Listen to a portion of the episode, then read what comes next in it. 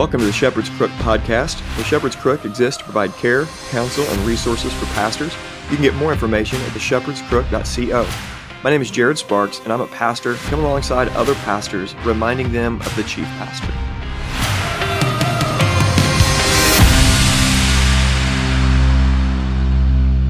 Welcome to the Shepherd's Crook podcast. I'm excited to be interviewing a man that I've learned, I guess, a lot from a distance from, and it is Pastor C.R. Wiley. Chris, how you doing today? Hey, I'm well, Jared. How are you? I'm doing good. I'm doing really good. Let's let's pray and and get into some questions here. I got a lot here for you, and I think you'll be able to help us out. So let's pray. Father, we just thank you for this time. I ask that you would lead this discussion. I thank you for Pastor Chris, all you've done in and through him.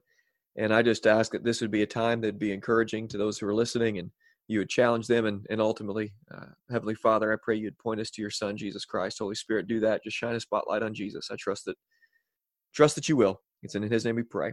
Amen. Amen. Okay. For those who may not be familiar with you, would you tell us a little bit about yourself, your family, and then what it is that you do? Well, I'm a I'm a pastor in Connecticut. I'm the pastor of the Presbyterian Church of Manchester, and uh, been there a little over a decade at that church. And I've got uh, a wife and three grown children.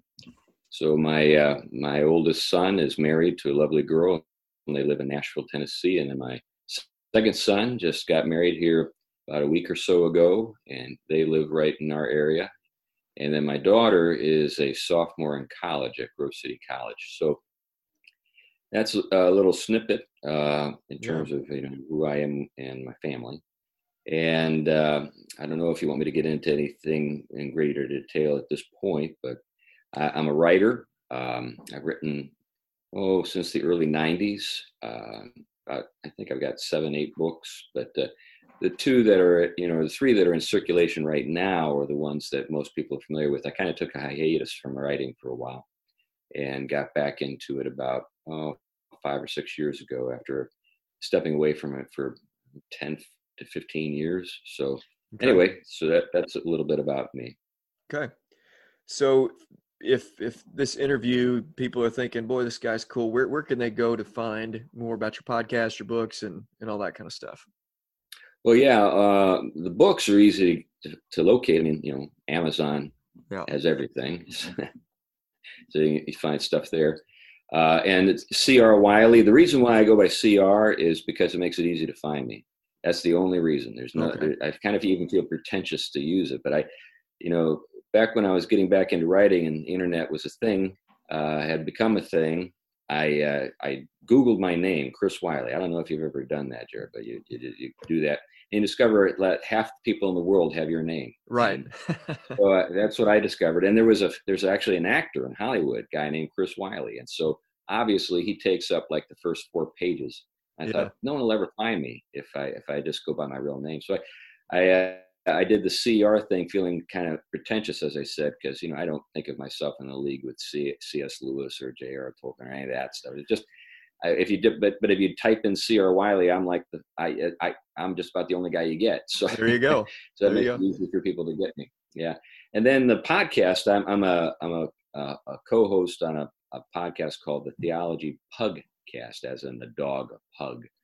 And uh, I uh, I'm on that show with a couple of guys. One guy's uh, Tom Price, who is a systematic and, and teaches at Gordon Conwell Seminary, and then um, Glenn Sunshine, who's an historian and teaches at Central Connecticut State University, as well as uh, being a he's a, he's also a senior fellow, fellow at the Colson Center. So three of us have done that uh, going on a year now, and, and, it's been a real surprise to us about you know just how well it's done. It, has got about ten thousand listeners, and so we're kind of uh, surprised as anybody because our production values are like terrible. we just we just set up a you know we just sit in a in a booth in a in a pub, and we just talk about the theme of the day off the top of our heads. And it's that simple. And then I send uh, you know the file off to my oldest son who does that sort of thing for a living. You know, take you know he's an audio engineer. Nice. And he doesn't really clean it up a whole lot because kind of the the appeal we've discovered is the rawness of it. Right. You know what I mean? Yep. So, so you know, pe- people are used to all these over polished, uh, super sound effect, all this stuff. At, and we kind of stand out because you can actually hear the waitress, you know, and yeah, people exactly. talking behind us and stuff. Yeah, it took me a little minute uh, to get used to that because I'd start listening and I'd be like, "What in the world's going on?" You know, this, this is for real. This isn't a soundtrack here. This is the real pub, and uh, Right. so it is unique. I like that. But uh, so you're a mutual. I see over the over your right shoulder there. You're a mutual fan of Ron Swanson, and he's one of the primary Oh motivations. yeah, right. He's one of the primary motivations. of- right. Yeah, yeah. That's a that's a lot of fun. There you go. Yeah, I love it. And uh, so my goal with my mustache has been uh, so Ron- Ron Swanson, it's been Sam Elliott, and uh, it's been Kurt Russell and Tombstone. So I figure if I if I get That's that, good. It's a good one. It's a good one. I can see. well. I'm, I'm you know I can't grow. You know I'm 36 now, but I can't I can't grow anything on the sides here. And so I figured if I can, if I can grow a mustache, I'm just going to go for the mustache. You know. yeah, yeah. uh, Play to your strengths. There we go. Um, all right. Well, let's kind of go back to the beginning a little bit, and just uh, your your when you were converted. When when were you? Did you grow up in a Christian family? Uh, and then when was it that you were converted? Well, um, the Christian family thing, no, Okay. I was not. Um, I, su- I suppose you, you could say that you know my family was nominally Christian in the sense that everybody in the West is, I suppose you could say, in a sense, nominally Christian because you know Christianity has had such a tremendous effect on our culture, um, and uh, so many of the values people uh, cherish have their origins in the Christian faith, whether they like that or not. But uh, in terms of you know the, the the background of my folks, both were Episcopalians, Okay. And uh, my father was an academic. He taught at University of uh, Buffalo and then at Washington University in St. Louis. And my mother was something of an of an, an uh, sort of an art uh, aficionado person who loved the arts, and uh, so she introduced me to the arts when I was a kid. But Mhm. uh, in terms of our uh, you know our home this was the late 60s so everybody's experimenting you know um, and of course we live in a very bohe- in sort of bohemian neighborhoods with, alongside people who were into all kinds of stuff. So i grew up in a world with buddhas and beads and incense and all that kind of thing. And uh, my folks got into the baha'is. They were there for a while. My father dabbled in uh, unit with you know in sort of unitarianism universalism kind of but they both ended up but uh, principally my father in scientology. Okay. so I, uh, so I spent uh, my uh, childhood, uh, you know, from about the age of five to eleven or so, uh, an unwilling participant in L. Ron Hubbard's Church of Scientology. Okay. Wow. Very interesting background. Yeah, so that that was uh, that, and then uh, Scientology is very expensive. I don't know if you've ever heard that, Mhm. and it led to uh, sort of the financial, you know, collapse of our our home.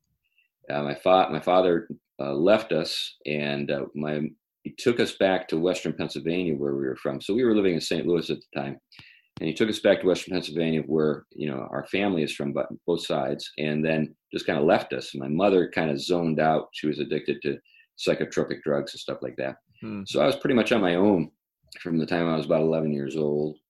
I skipped a lot of school and uh, got into all kinds of stuff. But uh, I was uh, befriended by a, a preacher's kid, and we became best friends. So he had to go to church. He wasn't a particularly pious kid or anything. hmm he just had to go to church, you know.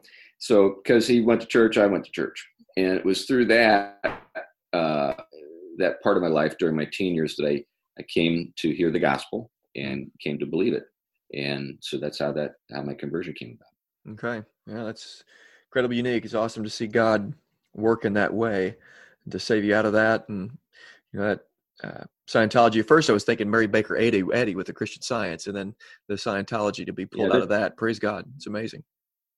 Yeah, well, I, yeah, I'm, I'm with you, and and and I am grateful. And uh, yes, uh, Christian Science is kind of minor league Yeah, compared to to Scientology. to Scientology. Uh, Gotcha. Pretty raw. Yeah. Okay. So then now you're you're converted. Uh, you hear the gospel, and then fast forward and uh, just explain to us what was that internal. So how many years you've been a pastor now? How many years you've been in, in ministry? Well, I, I uh, got into ministry in the late '80s, so uh, I think I was I was ordained in like '90, 92 maybe it was. Yeah, I think it was 92. Okay. But I had been involved with, you know, youth pastor work and stuff like that from like 1986 or 7. Uh, so I, you know, it's been it's been a while. Okay. So how how did that come to be? What was the internal external process uh, processing of that call into ministry for you? Well, the internal was a struggle. Uh, Mhm. I didn't want to do it. Uh, anybody who volunteers for pastoral ministry, I think, is nuts. And uh, I think it's something that you know. It's kind of kind of interesting that in the Bible, you know, everybody who's uh, you know, all the good guys are reluctant. right. they don't want the job, and uh, I, I kind of think it's because you know what's what's involved, but also you know, a lot of times you have your own plans, and so I had my own plans. I was, uh, you know, uh, a lover of, uh, you know, the arts. Particularly, I was, you know, I had a dream of being a comic book artist. Believe it or Oh wow. Okay. And uh, So is that So your work? is that your work over the left your left shoulder there? well, that no, that that's a friend of mine named Justin Gerard. He's Okay. uh, he's a pretty uh, significant book illustrator, and he illustrated a, uh, a cover, or did the cover for my first uh, young adult book, and this is the cover for my second young adult book. oh, very cool. But I'm actually involved right now in a couple of projects that have yet to be published. One is I'm working on a book on Tom Bombadil that I'll be illustrating, I think. Okay. And then I've got a children's book called Daisy that uh, my literary agent has been sending around to people, and there have been some nibbles. Uh, but when I get, get uh, that project, uh, you know, lined up and ready to go, then I'll, uh, you know, get serious about, you know, the art. Very But- cool. But, yeah, I mean, if people are interested in my stuff, I, I guess maybe the only place I share it is Instagram. Okay. But uh, in terms of uh, in terms of you know my calling, I I didn't want to be a pastor. I didn't want to be involved in ministry. I wanted to I wanted to to draw. I wanted to go to New York and you know be in that world. And uh, you know, so this would be early '70s, mid '70s, late '70s, in that range is when I was pursuing that. You know, more seriously, late '70s, early '80s. And so Okay. I wrestled with it. I had a sense of, uh, I had a, a sort of that, you know, conviction uh, that I had been set apart for pastoral ministry. And uh, actually, I was at the time thinking more along the lines of missions, Okay. and uh, I didn't want to do it. But eventually, I relented. And uh, then, in terms of external, uh, you know, things that confirmed the call, I had a lot of positive feedback very early on Hmm. in terms of the work I did. Fantastic. That's good stuff. All right, you, you talk a lot about masculinity, and uh, I, I I'm appreciative of your buddy Doug Wilson, and have learned a lot from him, and I, I admire your willingness to be buddies with him in light of the insanity that is Right. the internet. And uh, so, Well, I, I, you know, let me let me just say something here. If you think Doug is my most controversial friend, you don't know my friends. okay, there you go. You, you got- just like almost everybody I hang out with has got like an enemies list that is like a mile long. So Um, that You know, means so your that when I- means your enemies list has got to be a mile long at this point. I, I've got my enemies too. Sure, sure. So we've had some technical difficulties. So I'm going to ask Chris the same question I just asked him. But uh, I was saying before, I admire your willingness to just talk about gender and sexuality, masculinity and femininity. But uh, why is it we're a part of the SBC? And what what I've noticed that uh, is common in our denomination is that there's an embarrassment about uh, gender, sexuality, about what God has explicitly said to men and women as men and women in the scriptures. And we do a lot of dancing and trying to polish up the scriptures, but it, what it appears to be, in my mind, is just an embarrassment. Hear me? I can. Um, and uh, and so, would you? Why do you agree with that? And why is it that Christians at large are embarrassed about our complementarian theology?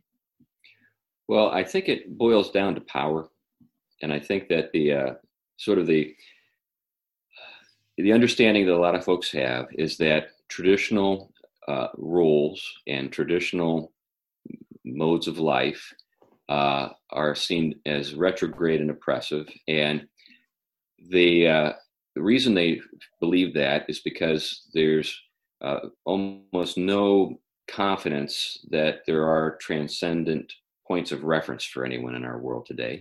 Hmm. And consequently, uh, all you have to work with is your desires, what you what you you know want to do, and how you want to live uh, are the only points of reference people have, and because of a kind of you know live and let live or you know golden rule treat others as you want to be treated there's a kind of a there's a kind of a, a need that people feel to uh, sort of honor anything that anybody says about themselves. Mm.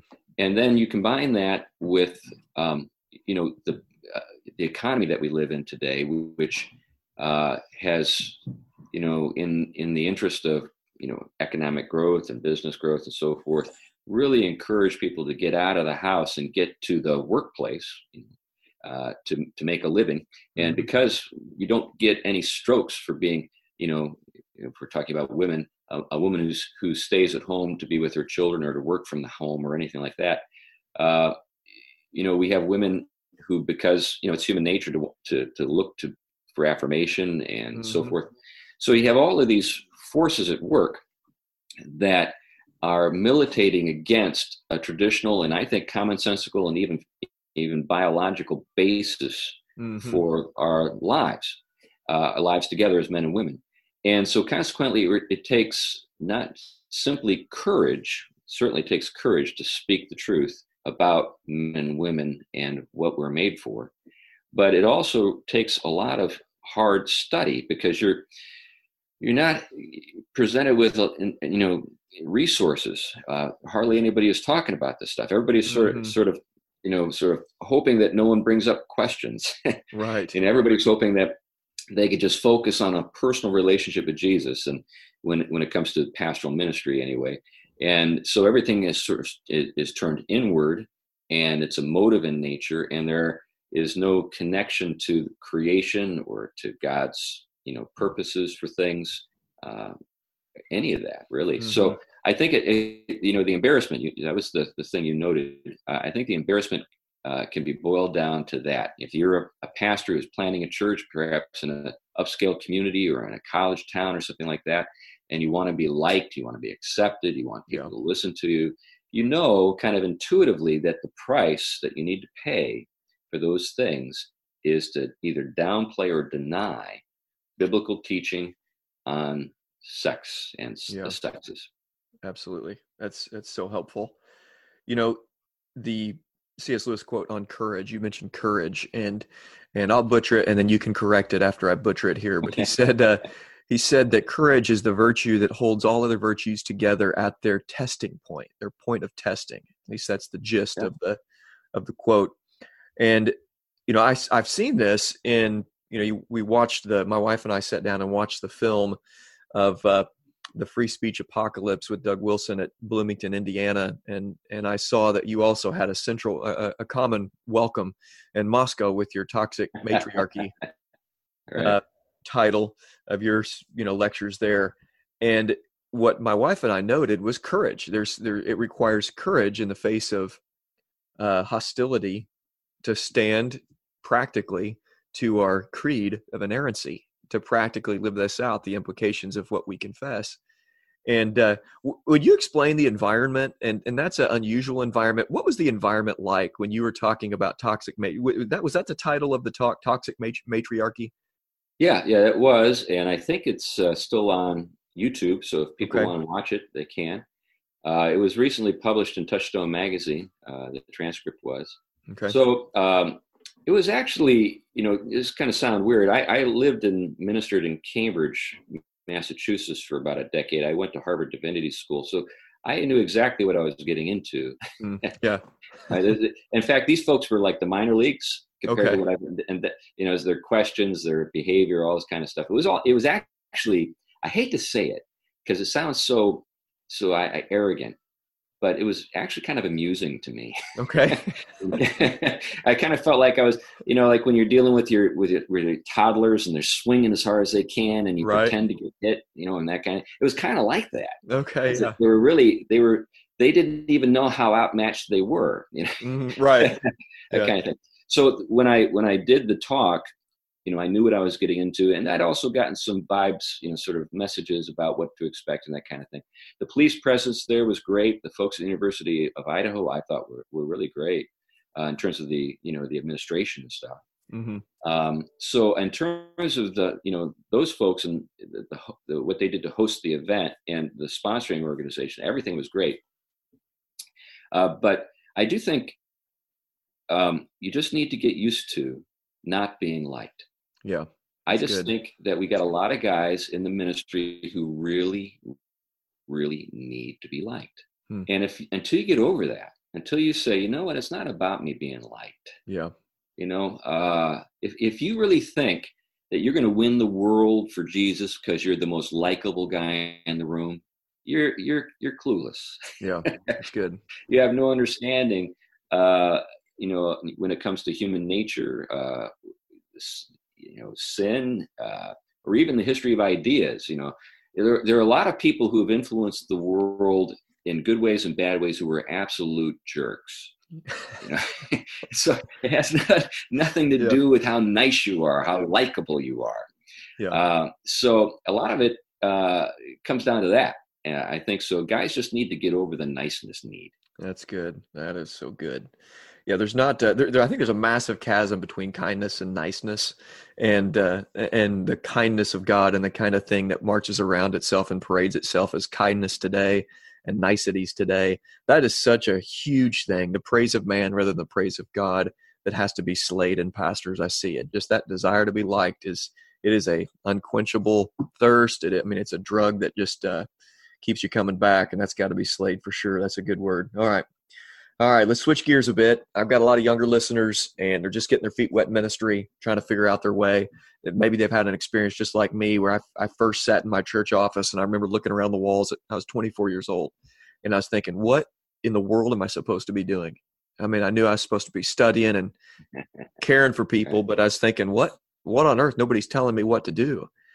And so, for for guys that are trying to figure out their way, uh, they've just got simple questions like, "What's my my schedule supposed to look like this week?" And I know you wear a, a, lot of hats, so your your schedule may be a little bit unique and, and different. But what's a typical life or typical week in the life of, of Chris Wiley? What's what's it look like? Well, I, I think that's a good setup, uh, particularly the the you know the, the observation you made about different things I'm doing. Just so folks know, I, I am a real estate uh, investor. Uh, I've got properties. One time I had 18 tenants, and, and I had them when I was a pastor. Okay. Um, and uh, I also write, uh, as you know, as you know, and I, uh, you know, speak and travel. So there, are, there are those things, and uh, then I've got you know a wife and kids, and I've got a growing church. I mean, I, my church is a really very healthy church, and and uh, lots of good things happening. And I've got an associate pastor. I've got a pastoral intern, so I've got staff. So um, there are a couple of things that are also good to know about my situation before I describe it. Um, I think it's really uh, key for folks, or it's important for folks to know just how healthy my church is um, in terms of the maturity of my leadership, my you know even my lay leadership. Um, they're very capable. Hmm. So because of that, uh, I don't sort of deal with a lot of minutia, if you know what I mean. Mm-hmm. I don't mm-hmm. do a lot of uh, sort of uh, looking at the flow chart and making sure everybody's working. Yeah, uh, there's a right. lot of stuff that's going on all the time that I get word about through the grapevine, even. you mm. know? So th- with those things in mind, uh, here's what a typical day looks like. Uh, it gets, I you know, in the mo- in the morning. Well, let me let me also say another thing. I meant to say this. Um, are you familiar with uh, Wilfredo Pareto, the Pareto principle? I am not. Okay. If I put it this way, you'll probably recognize it. You get 80% of your results from 20% of your effort. Yes. Okay, so most folks are familiar with that. Now, the thing about it is, I've noticed that even when guys learn that, they spend a lot of time on the 80% of the stuff that gets them 20% of the results. Right. Years ago, I decided I'm just going to f- focus on the 20. That's good. Yeah. the 20% to get to the 80%, you know, I'm going to really zero in on that and do that stuff as best I can. And then uh, let people forgive me for for this for the 80% of the stuff that gets 20% of the results that I'm not doing a whole lot. Mm-hmm. So when it comes down to the things that I really focus on, uh, number one is preaching, and second is prayer. You know, you can flip those, but Right. both those things are huge. I mean, uh, and then it my leaders. I spend a lot of time with my leaders. So, for example, this week, you know, I'm a Presbyterian. We have elders. I've got deacons, and so, um, you know, once a year, roughly, I, I I take them all out to lunch one on one and do the sort of, you know, kind of the connect, reconnect. Right. but I, I'm, I'm- very attuned to what's you know sort of going on with them, their personal lives, uh, their work in the church, and I spend a lot of time just on a sort of casual basis as we walk by each other in the hall, that kind of stuff, checking in, making sure everything's good, Mm-hmm. because so much of the ministry uh, is you know sort of work you know is being conducted through those guys, and then I spend the fourth thing, and I was just uh, I just had lunch with Brian Doyle uh, here last week. Brian Doyle is the founder of Iron Sharpens Iron. I don't know Okay. if you've ever Yeah. heard of. I have. So Brian and I were talking about this very thing, and he asked me the same question you asked me, and I went through my list, and I said the fourth thing is I I, I spent a lot of time on my men. In fact, I try to uh, connect with my men one on one, like over a lunch or something like that, at least every uh, two years, and uh, you know when I'm really on my game every year. Okay. And so, you know, I'm talking about heads of households. I'm not just Right. right. you know, anybody just walks through the door. Although I, I, I do try to connect with those people, but I invest a lot of time in those guys because, again, they're leaders, they're heads of houses, and uh, in many cases, and when they're not, they're young men who are, you know, you know, setting out upon their journey in life. And and what really influenced me along this line years ago, and this is going to sound just kind of crazy, but I was reading uh, the autobiography of Malcolm X Okay. by Alex Haley. And in that book, if I remember correctly, it, at least if, if, if I'm remember, if I'm misremembering, uh, it's been a really good thing to remember wrong. Okay. but if, if I remember correctly, this is what uh, Malcolm X said about the black church, because this is a guy who's a Nation of Islam guy, right? right. we said the problem with the black church, problem with those guys, is he says they focus on the women and children, they lose the men. Hmm. I'm going to focus on the men, and I'll get the women and children too. That's good. Yeah. That's true. Yeah. So a lot of times, like for example, a full-grown black man who maybe has got some, you know, uh, uh, anger is an intimidating dude. Mm-hmm. so, so if you're, you know, so a lot of guys are like, "Hey, I don't want to get anywhere near that," mm-hmm. you know. But Malcolm X is like, "Hey, I'm just as mad as you are." You're right. I'm going to tell you why, you know, why you need to take that anger and, and handle it more appropriately or whatever. Hmm. Uh, now, that's just one example, but I, I really have focused on, on men. And that's probably the sort of the foundational reason why I, that I was interested in masculinity to begin Yeah. with uh, was that. Okay. Yeah, so good.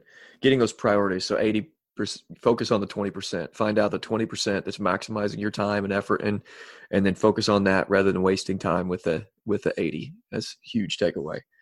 All right, there's a lot of pastors that burn out or quit. I told you at the beginning before we started recording. That's one of the reasons I started the Shepherd's Crook is because I saw guys falling all around me. I've seen one pastor who's by my uh, my metrics have finished which my metrics are if you if you if you get to formal retirement age and you're you still love Jesus and you know you're loved by Jesus your wife still likes you your kids respect you and you're still making disciples and there's not been any hidden moral failure well then you've done a good job well done and I know one pastor Wow. like that just one and that's anecdotal I realize that so that can't can't be the case you know through the through the entire globe or even nationally but in my experience it's been like that so why why does why do so many pastors burn out and quit Well, I think I touched on it a little bit. It has to do with, you know, spending, investing too much in Mhm. that 80% that gets you 20%. yeah right I think too that um, there is a uh, particularly today a kind of corporate model that guys follow. Uh, what I mean by that is they think about the church kind of like they think about a business or a corporation, and you know it's all about making things happen, mm-hmm. about making people do things. It's about you know resorting to you know psychological manipulation to get your numbers up so that your reports look better year after year you know all that kind of stuff right and so if you have that frame of mind you you're pretty much set up to, to burn out mm-hmm. whereas if your your model is more sort of biblical Mm-hmm. not sort of but is, is biblical and you're thinking more in terms of sort of the seasons of life the seasons of the culture the seasons of the year and what i'm getting at is sort of this you know all this agricultural uh, imagery and this is what i think our our our forebears in the faith our fathers in the faith 200 years ago just they knew Mm-hmm. you know you know you you you preach in season and out of season but you know when the season is Right, right. you know what season you're in Exactly. you know, you, you know, you know that now it may, it may be a disappointment, of course, to be in a in a dry season or in a, a season where there's so little fruit, but you just do it. You just keep at it. You understand that it's not really something that's in your control anyway. I mean. This is not about you oiling the machinery or organizing things better or any of that kind of stuff. In fact, let's think about it this way. You know, I've been around long enough to to to have seen people who were you know, sort of household names that, that people can't even remember. Hmm. Here's an example Robert Schuller. Right. Yeah. Now, I, I don't know if you, you even remember Robert yeah. The Crystal Cathedral, Hour of Power. Yeah, Yeah. yeah, that's right. Now, when I was getting into the ministry back in the day, everybody thought he was like the greatest thing ever. Wow. You know, today his ministry is bankrupt. The Crystal Cathedral is owned by the Catholic Church. You know, it was purchased uh, by the, that diocese in, in Orange County and converted into a Catholic church. Hmm. And uh, a lot of the guys I talk to who are getting into the ministry today have, have no clue who he even is. Right. But he was the Tim Keller of his day. Wow. He, he was the Bill Hybels of his day. Now, even Bill Hybels, I, I wonder how many people even know who he is. Mm-hmm. Now, you would know probably Yep. because you're in Illinois. That's but I mean, back in the '90s, like everybody was talking about Bill Hybels, you know, you know, unchurched Harry, unchurched Sally, all that kind of lingo, and uh, you know, so people were all, into Hybels then. But now Hybels is what he's, you know, been disgraced for Mhm. one thing, but does anybody really care what Bill Hybels thinks anymore? Or Rick Warren, you know, Right. or so you know these things these people they come and they go and everybody you know is sort of like what's the latest and greatest and they spend all their time mimicking that person Mm-hmm. you know so you know tim keller i mean he's in my denomination you know i've been to his church a few times i tell you what if you want to ha- if you want to know how to reach a bunch of single people in new york then he's great. Uh-huh. but he has zero to say to anybody else as far as i'm concerned. He really does have zero to say to to where i am to where you are. Uh, literally if you go there i mean my my church youth group is bigger than his church youth group. Wow. you know because it really is. You know new york in manhattan it's a goofy surreal unnatural environment Yeah. it's a place where people go who leave behind Iowa and Southern Illinois to go and make their name and become famous. And then Right. they spend 10 years there and regret it and then go home again 95% of the time. Yeah. Go home again and with a hundred thousand dollars worth of debt. That's right. uh, that's, that's how that's how it is. Yeah, right. Um, yeah, that's that, that's helpful. I think in in the quick fix and and the the strategies and the numerics that have to be reported month in and month out with church planting, it is it's so easy to get sucked into the next fad, the next thing, and to not strap yourself into the scriptures and just dig your heels in and say, okay, I'm gonna be as faithfully faithful as I can. What what has God prescribed? Let's be faithful in that, and then we'll see what happens. And you know, if if the numbers are growing, praise God. If they're not, praise God. We're going to press on, keep doing the same thing. And uh, that's uh, that's a hard thing, I think, in today's, especially you know, in my age group. It's a hard thing if you're in your 30s and planting a church or pastoring a church that's wanting to revitalize or whatever term that denomination is putting on on the work that you're doing there. It can be a pressure that just hangs over your head.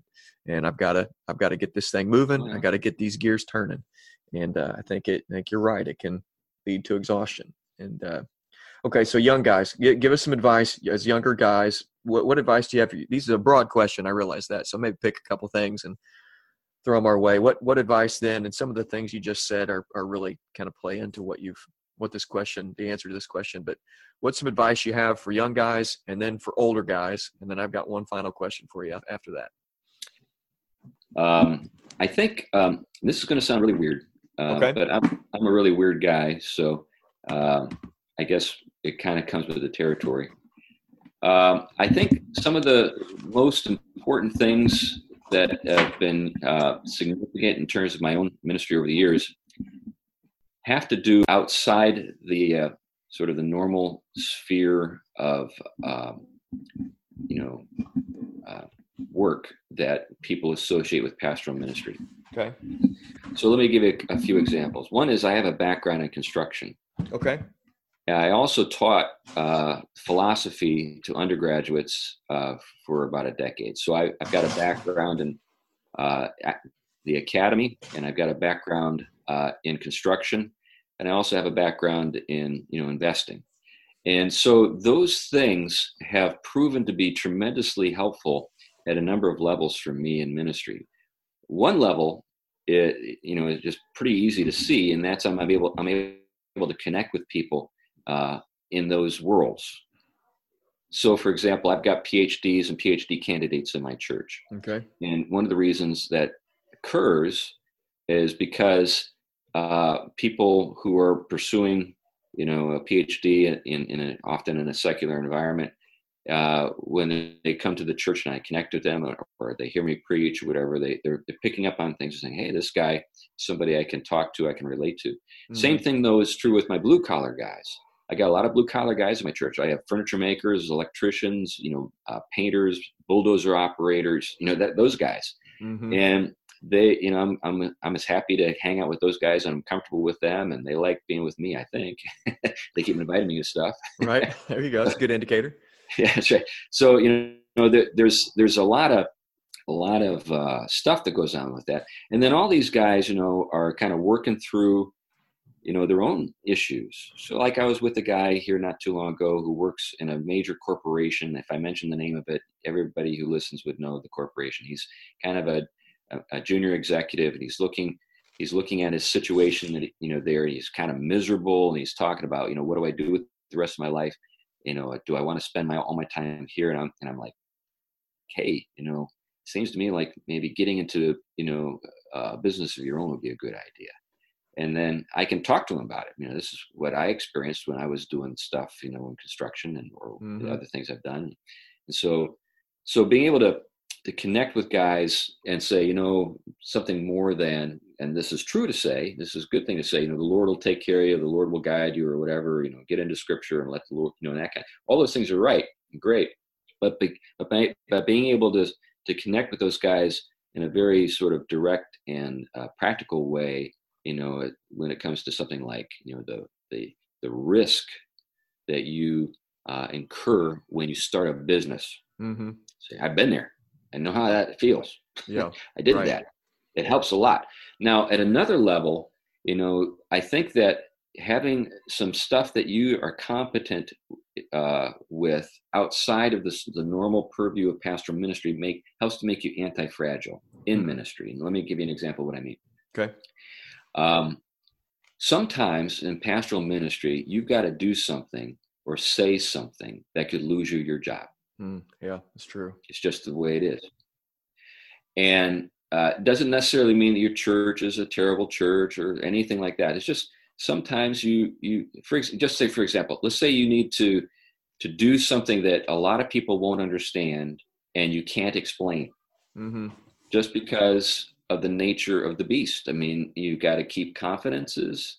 You know, you've got to um, uh, act. You just can't pretend anymore that this isn't a problem. You know, but at the same time, you can't explain. You know, and then you and you do something, and then people are outraged. And next thing you know, you know, you're like, what am I going to do with the mortgage? Right. Yeah. yeah. Or the kids I need to feed or whatever.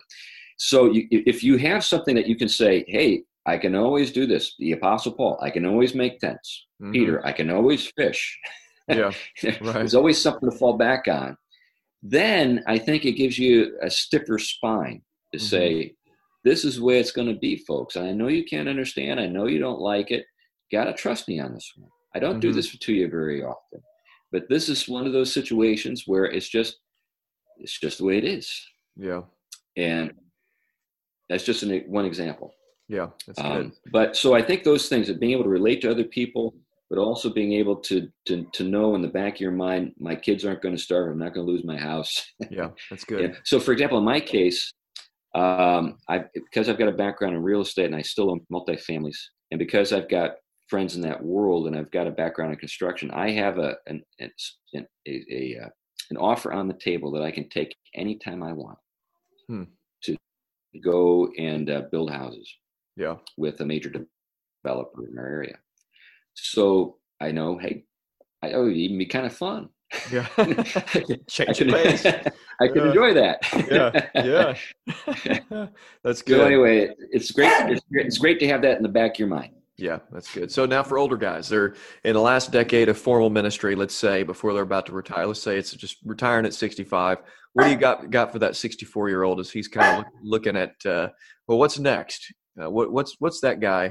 What advice you have for that for that guy? Well, I'm kind of in that mode myself.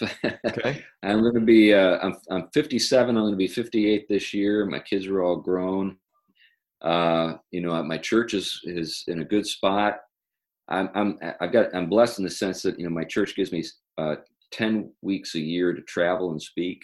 Um, so I'm I'm in a mode where I'm thinking about that next phase of life, and so there are different things I'm engaged with. But most of it, most of the stuff I'm engaged with are you know things that i'm hopeful will be a blessing to the younger guys.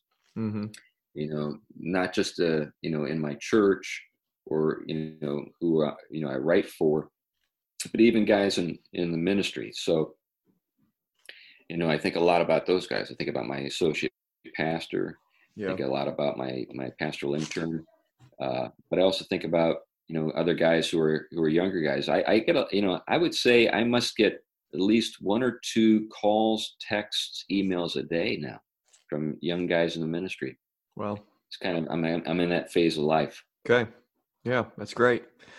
Use, using those opportunities and running with them. That's good stuff. All right. Well, I'm going to set you up for just thanking God for His grace. Why, Chris Wiley, do you love Jesus so much? Well, he he delivered me from sin and delivered me from despair um, you know, I don't know if I could adequately explain what life was like for me during my teen years. I mean, it was, I was in uh, a foster home. I was in, you know, I was a ward of the state. Uh, and, you know, I didn't have um, many prospects in terms of, you know, connections or anything. And, and it was through the Lord's, uh, you know, work in my life and through His church, that my my you know soul obviously eh, you know uh, was transformed and I was redeemed, but also just even my life. I mean, I owe the Lord everything. Yeah. Uh, I owed Him everything beforehand, of course, you know, just by being a creature, but uh, by being redeemed, um, I came into the awareness of my debt, but also I was given uh, the you know the the great consolation that uh, you know He cares for me and has mm. provided for me, and I have an inheritance uh, in this with the saints. So I owe Him everything. That's good. Amen. Well, this has been a lot of fun. I really appreciate you coming on the show. And uh, everybody listening, I hope you enjoyed it. But Chris, thanks for coming on, man. Well, you're welcome. I, I was glad to do it. Yeah. Thank you for listening. For more information, please visit theshepherdscrook.co. For care and counsel, please call, text, or email to set up a session. You can follow The Shepherd's Crook on Twitter, Instagram, and Facebook. And please consider sharing this episode and leaving a review on iTunes or whatever other podcast platform you use. And let me encourage you to remember Jesus Christ.